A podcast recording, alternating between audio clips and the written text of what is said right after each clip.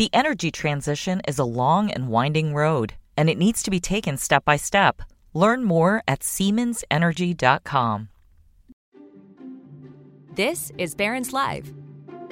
Each weekday, we bring you live conversations from our newsrooms about what's moving the market right now. On this podcast, we take you inside those conversations the stories, the ideas, and the stocks to watch so you can invest smarter. Now, let's dial in. Hello, everyone, and welcome to Barron's Live, the financial news edition. I'm David Ricketts, the asset management correspondent at Financial News. Today, we're taking a closer look at tech stocks, and we've got two of the best placed panelists to help us explore the topic in more detail. I'm pleased to welcome Virginie Maisonneuve, the Global CEO for Equity at Allianz Global Investors, and Stephen Yeo, the manager of the Blue Whale, Blue Whale Growth Fund, which now oversees assets of around £1 billion sterling. Um, Virginia and Stephen, thank you very much for being here today. Very welcome to uh, to this podcast.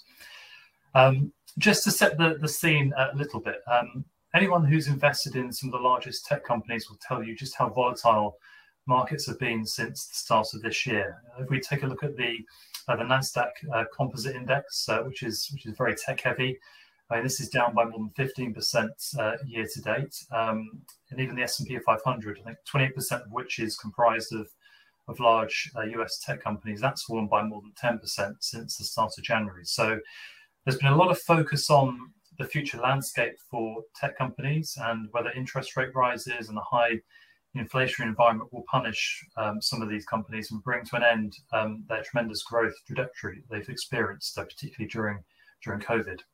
So what we all want to know today is how investors can navigate this environment and pick some of the future winners, whether that's individual stocks or how they can tap into some of the dominant themes that will help tech companies thrive in the future.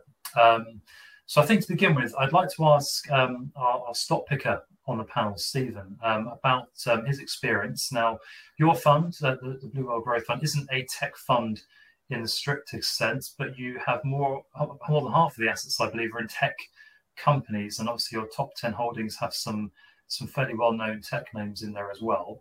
Um, now we covered uh, Stephen back uh, back at the start of this month how you sold your holdings in Facebook owner uh, Meta and also PayPal before both these companies suffered very sharp falls in their share prices. Um, you, you, really did uh, manage to escape the, the worst uh, of, of the the share price falls at the start of this month. Um, you sold out just in time. I think both these stocks are down now in the region about forty percent since the start of this year. I wonder just if you can tell us briefly, um, you know, firstly, how the experience of managing this fund has been since the start of this year with all the volatility we've experienced, but also what, what prompted you to sell out of those two big um, tech names? Um, I think you sold at the end of end of January, if I'm mistaken. Yeah, thank you, David, for that. Uh, the so I think on a high level that we are not immune from the market volatility year to date, and I think a lot of our shares has equally been sold off in the market. I I think if you refer to our even the flagship holding like Microsoft, I mean the shares is down about 10 15 percent from uh, from the peak. But I think one thing that's quite important to us, and that's the reason we exited both PayPal and Meta before the results, is I think given the uncertainty in the market or in terms of interest rate expectation, you really want to ensure your holdings are quite solid in terms of what sort of results they're going to report, that they're not going to cause any uncertainty as far as the investor base is concerned. And I think if you refer that to the in a Microsoft context, based on fundamentals, there's no changes, even though the share price has been hit. But then equally, if we look at uh, Meta, since they changed the name uh, uh, last year from Facebook, they have spent a lot of money on the metaverse, which we are a believer in some way, but it's just going to take a long time. And we look at free cash flow yield as a valuation metrics and basically if you are investing so much money in the metaverse without the cash flow generation coming from this project which could be years away then it mm-hmm. just make the valuation not very attractive and it actually kill the valuation. And then equally i think if you look at the competition increase in competition from tiktok and also the changes in ios 14.5 and that is kind of the headwind to the company. So we we have been reducing our position since last year and then we managed to exit our entire holding before the results. I think for paypal is a bit different because i think PayPal has been going on longer in terms of uh, the uh, kind of the competitive positioning, like from Apple Pay, Shop Pay, like there's many more wallets. And but I think the the interesting thing or what triggered us to start get, exiting the position is about the rumor deal in Pinterest. We mm. feel last year that it was kind of like a thesis violation if it did go ahead. I mean, luckily it didn't go ahead. But I think what is probably more relevant now is if you look at the track record of the management team since 2015. For some reason, the PayPal has now underperformed the Nasdaq 100 index since 2015 under the same under the management team has been running it for about six to uh, seven to eight years. So I think there's a big question mark about succession planning, and you, and at the same time, like if there's some changes to the company, who whether PayPal is going to head in a similar direction. So I think with that sort of uncertainty, the market is not going to like it, and so we equally exited the position before the results. Hmm, okay, uh, we'll move on to, to the metaverse. This is something that's getting a lot of coverage uh, at the moment, and um, we'll talk about that later on uh, during during this session. Um, Virginia, I want to come to you now. And obviously, there have been some concerns about you know rising inflation and the impact that this will have on, on some of the high growth tech stocks that have been on a you know, tremendous kind of um, growth trajectory um, during the, the, pandemic. Some of these being the biggest winners, the, the high growth tech stocks. Um, you know, a lot of concern around inflation and the environment we'll go into. Uh, do, do, you think these concerns are, are, overblown? I mean, a lot of tech companies. Um, a lot of people talking about the impact of, of rising inflation on, on, tech companies, but are, are, these concerns overblown? I suppose it's it's pretty fair to say that not all tech companies are, are created equal. Exactly. And I mean, remember, tech in general is long duration assets. Uh, and, and, of course, that's where that uh, raising rate environment has a big impact. However, we have to remember that we're coming from very low rates, and in some cases, you know, negative, uh, to what is a more normalized rate. So again, the delta is important, but the le- nominal uh, level will be very reasonable. And I think what you what you said is absolutely right. Is that uh, you know not all companies in the technology sector are created equal. So if we look at what's happened uh, in you know more recently, uh, you can see that semiconductor companies, for example, uh, have been able to raise prices. They have pricing power, and you know they're they're pretty good.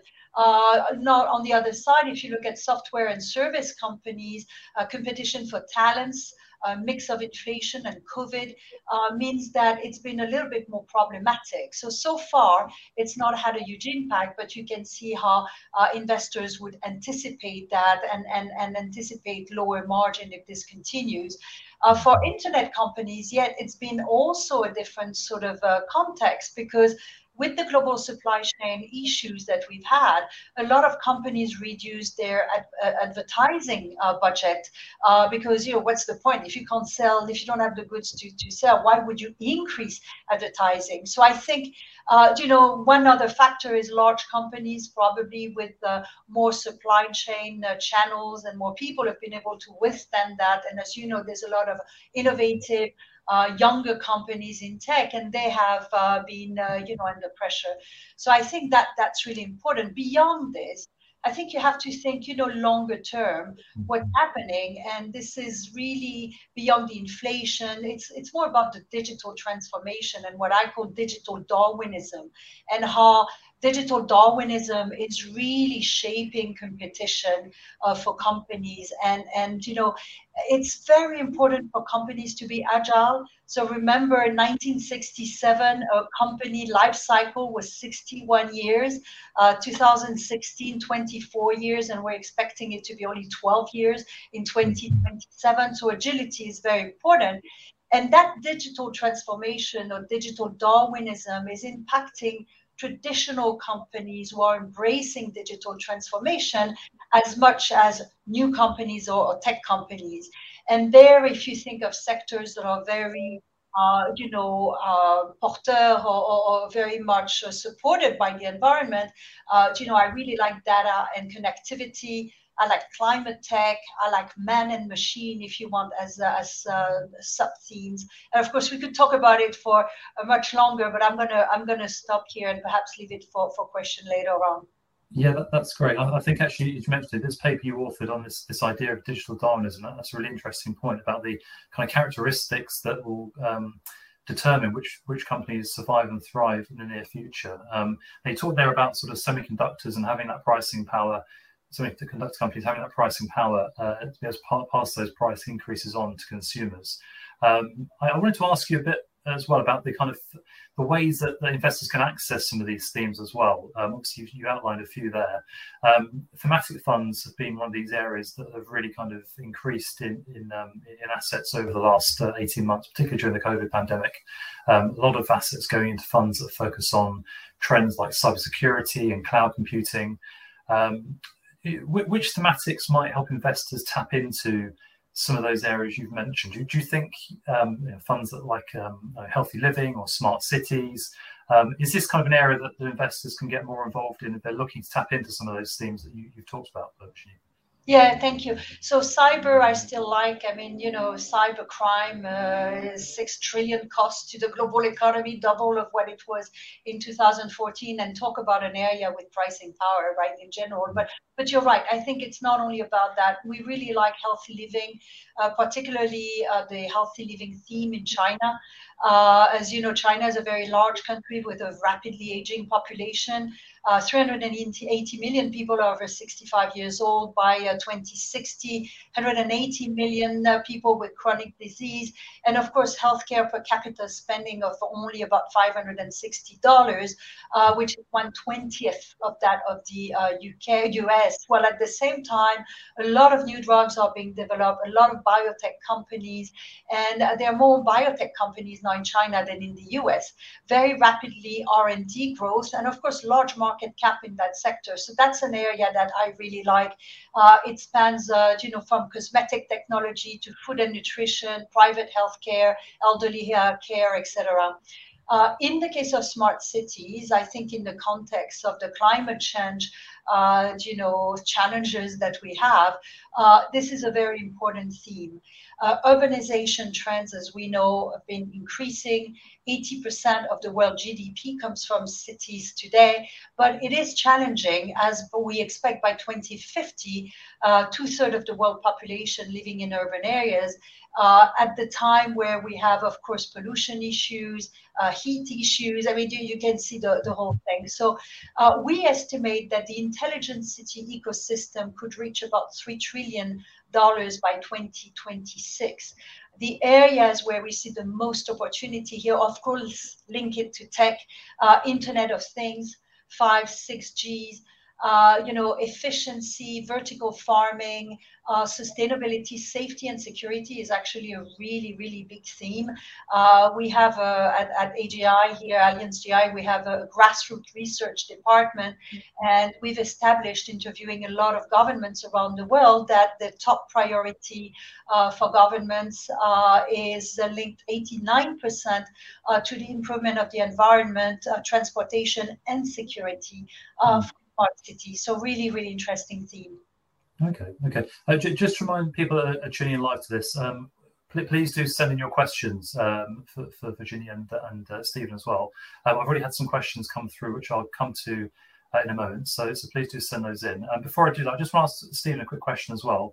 Um, just follow up on, on Virginie's point there about um, you know, semiconductor companies and that, that, ability to pass on those price increase to consumers.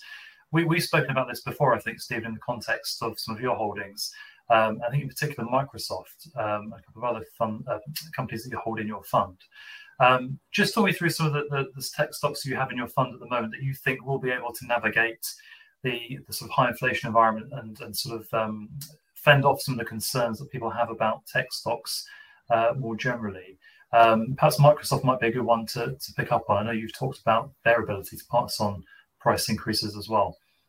Yep, thank you for that. So I think on a high level, if you you look at inflation, I mean how how how well a company could be protected from inflation is coming from two fronts. I think one is pricing power, which everyone talk about, but then you you have to compare and contrast in terms of how much pricing power a company have versus that you can just raise prices to pass on the cost. And I think the the, the two company I would pick is Microsoft, which announced that they're going to increase prices by about 15 to 20 percent last year. It's going to come through in the next quarters. So if you are a user of Office Office 365, you will be paying about 15 to 20 percent more. And then equally, Amazon recently uh, announced that they're going to increase the Prime membership subscription in the US by about about twenty dollars a year, which is about two dollars mm-hmm. a month. I mean, I think some people quoted a number of about they're probably going to get about two to three billions more. But then the problem for that is then you have to look at the gross margin of the these company. Like for Amazon, the gross margin on a combined basis, including the cloud business, is only about 40%. So with the price increases, they would need to still pay about 60% of their revenue to external suppliers, which they can't control the cost. And as you can imagine, uh, what's going on in the logistic, the shipping, the importing, the warehouse wages, and if you just ended up paying two dollars more per month on your Prime membership, you can easily eat back into that margin. So it's good that they can raise price prices so that at least they're not losing the margin. But in contrast, for Microsoft, the gross margin is about 70% because it's a software business. So they could easily end up making more money on the back of that price increases. So a lot of that 15 to 20% increase is going to fall through to the bottom line.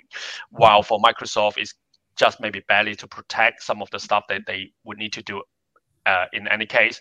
But then obviously then outside of the tech space that if you look at consumer staple sector, like people think about would, would think about them being quite inflation proof because they can raise prices. But then if you think if you follow like Unilever in the UK, they managed to raise prices by about three to four percent, but they have seen a lot more cost increase in terms of how much they need to pay external supplier. The gross margin is about forty percent, and so then net margin has actually come down on the back of inflation. I think these would be the company that you want to avoid, and I think mm. even within the tech technology space that you probably want to get into a company that has very high gross margin and pricing mm. power as well.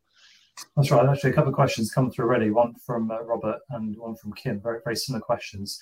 Uh, probably, you, you probably answered this already, uh, Stephen. Your remarks said, but what is the most important factor when when picking tech stocks? Is it revenue growth or earnings growth? And, and Kim asks, you know, valuation um, or operational characteristics. I think you've kind of touched on some of those, but um, I don't know if there's anything else you want to add to that. Yeah, I think I think on a on a high level, we we I think David you mentioned earlier, or Virginia mentioned earlier that I think there's a lot of differentiation in the market now. I think if you follow what happened in the market, I think we used to talk about the fangs, like if there's the technology stuff goes up, the fangs would do well. But now I think the fangs are broken, and and the way that you can differentiate the fang is, I think one thing to do it is to Uh, the the return on invested capital for shareholders over the medium term, and then secondly, you have to look at the switching cost because I think within the FANG in itself, like Netflix is a bit broken. I mean, they could. I mean, I'm a user of Netflix myself. I like the service, I like the content, but the problem is that it's forever inflationary in terms of how much they need to pay for the content. So while they can add many subscribers over time, but then they would forever need to pay the money to acquire new content and it's very competitive. And i think what we've seen recently is they have lost some of the subscribers to the competitors like disney plus in the us and hbo's and and there's many others uh, that's going on around here now. And then equally i think paypal wasn't a fang but i think it was at the peak it was a 300 billion dollar company. It was pretty big. Now it's about 100 billion plus. And i think it's just an alternative out there in terms of payment wallets that we can do there's just many alternative. But I think then you then cons- compare that against, let's say, Microsoft or Adobe or even like some like maybe semiconductor company like Nvidia for the GPU units. Like you don't have many alternative. So not only that these companies are already making a lot of money before the pandemic, they make a lot more money during the pandemic. But then post the pandemic, I think we have been quite addicted to some of their product, and there's just no not many alternatives that we can go and hence it's funny like people don't really know this like they they will say oh microsoft is increasing prices by that much but mm. I don't think any customers are leaving the ecosystem because I think we are, our our day to day life is too dependent on it as a professional office worker. Yeah, that's right. Um, I've got another question come in here, which I think is probably more appropriate for, for Virginie. I know we've spoken in the past we, we've talked a little bit about the US China trade war, uh, Virginia. There's a question here from, from David talking about the negative, um, I suppose, connotations that are associated with the clampdown on uh, Chinese tech companies um, by Beijing. I, I, just wondered if you had any thoughts about how that might um, sort of thwart growth of, of Chinese tech companies uh, at all, or you have any thoughts on development of, of Chinese tech companies more generally, um, given yeah. the kind of clampdown. Thank you, thank you, David. So I think uh, when I started thinking about digital Darwinism, that was actually four, four, five years ago, four years ago, and really thinking about the trade war between China and the US. and and that that trade war in my view was never about soybean was always about technology particularly around uh, you know the wider application of artificial intelligence because of massive uh, power that it gives uh, companies and governments and people. So this is why, to me, this is really the defining moment of competitiveness, including geopolitical competitiveness. So I think that uh, guarded, you know, attitude in terms of transfer of technology between China and the U.S. Uh, will remain. Uh, what this is doing in China is it's actually spurring a huge wave of innovation uh, if you look at 6G, for example, if you look at some of the other areas, or artificial intelligence, uh, facial recognition, and many, many other areas, China has basically taken upon itself that it was going to, to create and innovate as it can't get uh, the technology that perhaps it was assuming it would get, uh, you know, from the US or other areas uh, around the world, uh, as well as also alliances uh, in order to access it uh, because it's just too critical to, to its future, particularly, again, when you think of climate tech, uh, security, cyber security. And, and it's really interesting to think of the uh, Ukraine, uh, you know, Russian, uh, um, you know, events right now in light of, of this. Hmm. Uh, and, and digital war. So I think this is something to stay, but it will spur a huge wave of innovation again in China. Okay, okay, that's you, you touched on on the sort of Ukraine Ukraine Russia crisis. Now we do have a question that came in uh, for, from somebody listening in, talking about you know what, what course of action should you take as a tech investor, you know, given the, the, the current situation uh, between Russia and Ukraine? Is, is it something that you're considering in your in your portfolio or your investment decisions at the moment, Stephen? Uh, from our perspective, obviously that that I mean that conflict is creating volatility in the market yeah. in terms of people might be taking some risk off from the market, and that would affect uh, some of the share prices. But what I really what we really focus on is whether that sort of conflict would affect the fundamentals of the company, like the earnings growth trajectory over the next coming years. I think that is not too different to what we have done throughout the pandemic periods mm-hmm. like when when we had a lockdown in in the UK like a lot I think there's a lot of people just take, want to take their money out from the market and hence there was a big sell off in the market for the couple of weeks during the pandemic and but then if you then look at what happened to the fundamentals of some of these companies like some of these fundamentals not only that they were unchanged but at the same time they actually benefited on the back of the pandemic and then if you do believe the fundamentals over time would with the share price would reflect that, then then I think it's a good buying opportunity in terms of that valuation is cheaper because the fundamentals are unchanged. But obviously, what you don't want to do is if the company is being exposed to that sort of conflict and and maybe like if let's say if you're airline or something which we would never invest into mm. that your I mean majority of your cost base is the oil or the jet fuel and and maybe the oil price would go up to 150 dollars who knows? And and you would that would eat into your profit etc And those mm. sectors or companies that is something that you should avoid. Okay okay. We, as, as mentioned on the um, beginning of the, uh, the podcast that the metaverse is something that's getting a lot of attention um, and I, I've spoken to both of you individually about various uh, topics uh, on technology related subjects. We, have touched on the metaverse. Uh, now, Goldman Sachs predicts that it will become a, an $8 trillion market at some point. And I think even BlackRock has identified some opportunities to invest in companies that provide technology or infrastructure around um, the metaverse. Um, Stephen, I know I know your your thoughts already on, on metaverse, so I'll come I'll come to you in a second. But question for uh, Virginie, I know in your paper digital Darwinism, you talk about the metaverse here, uh, and particularly the kind of opportunities for companies in the entertainment and education sectors. Um, so, you, so your initial thoughts are, will, will this will this take off as a concept, and how can investors tap into any opportunities that might be out there at the moment when it comes to the metaverse? Yeah, thank you, David. So when I talk about the metaverse, I'm talking about the form Facebook. Uh, I talk about the ecosystem, if you want, of this Web 3.0 uh, environment uh, with uh, really the culmination of the past 30 years of acceleration of technology, the meeting of software, hardware, and platforms, and this explosion of innovation. So think think, you know, 30, 40 years back, you needed a huge R&D budget. You needed, you know, a lot of things uh, in order to bring your idea to fruition and, and deploy them for them to have an impact. And now actually a lot of that is uh, much more nimble. And therefore we have acceleration of innovation around this digital transformation. And to me, the metaverse is, is part of that. So, you know, what is it? It's the 3.0 with the infrastructure that it has, but also the applications that it brings in the ecosystem and of course the virtualized you know experiences and when i talk about education or you know you can talk about uh, you know teaching kids about roman uh, villages not in uh, in a book but uh, uh, taking them on a tour if you virtual tour or you could think about driving a car before you you you start it or decoration. I mean you know that market is worth trillions of dollars. That's really what i'm looking at.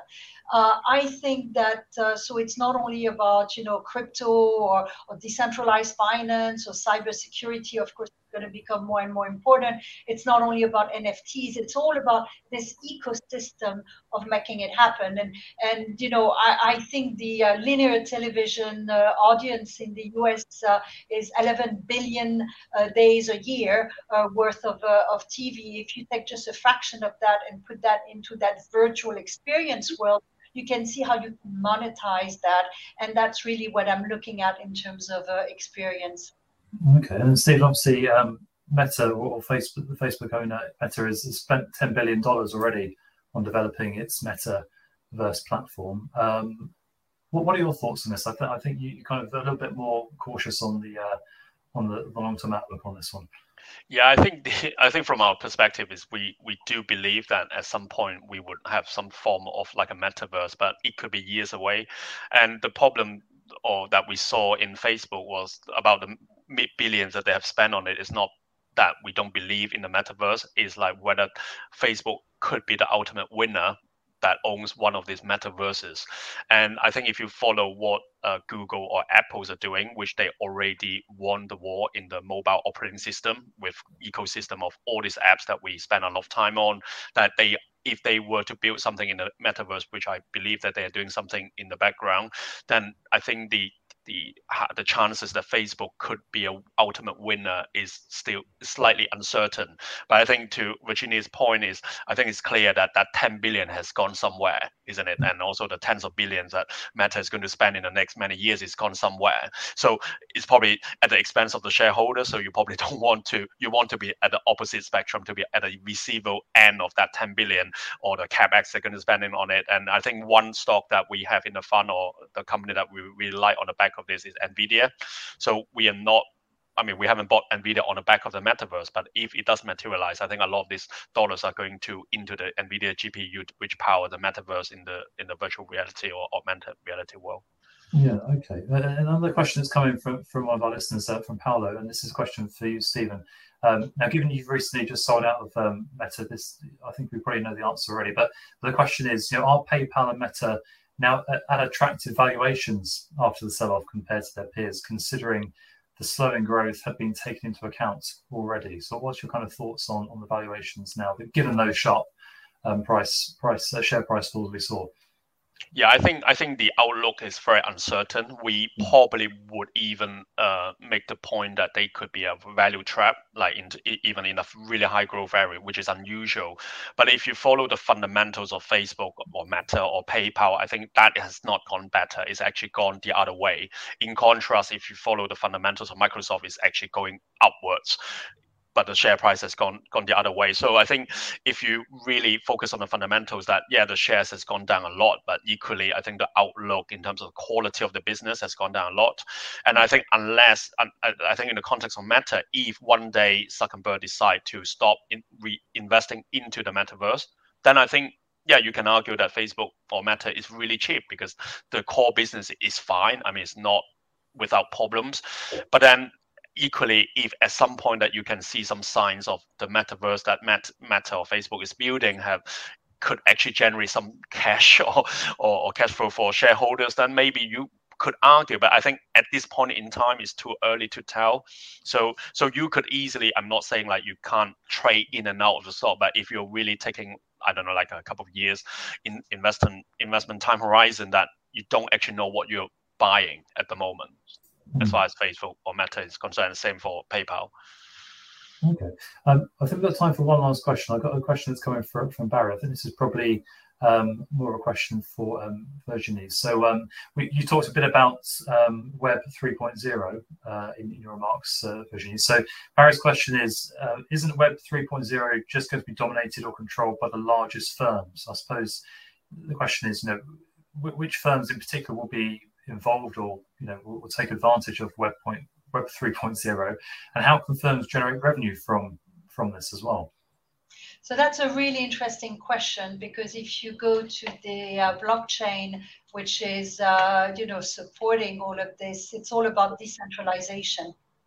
Mm. Uh, so again, I think the best way to play it is through uh, that goes into building uh, the, the cybersecurity, the applications, etc. More than one firm in particular, because because of the nature, uh, if you want, of what's uh, behind it uh, and behind uh, philosophically behind Web 3.0, which is really the mobile internet version of the internet, and that's that's the third version. So yeah, that that's how I would answer.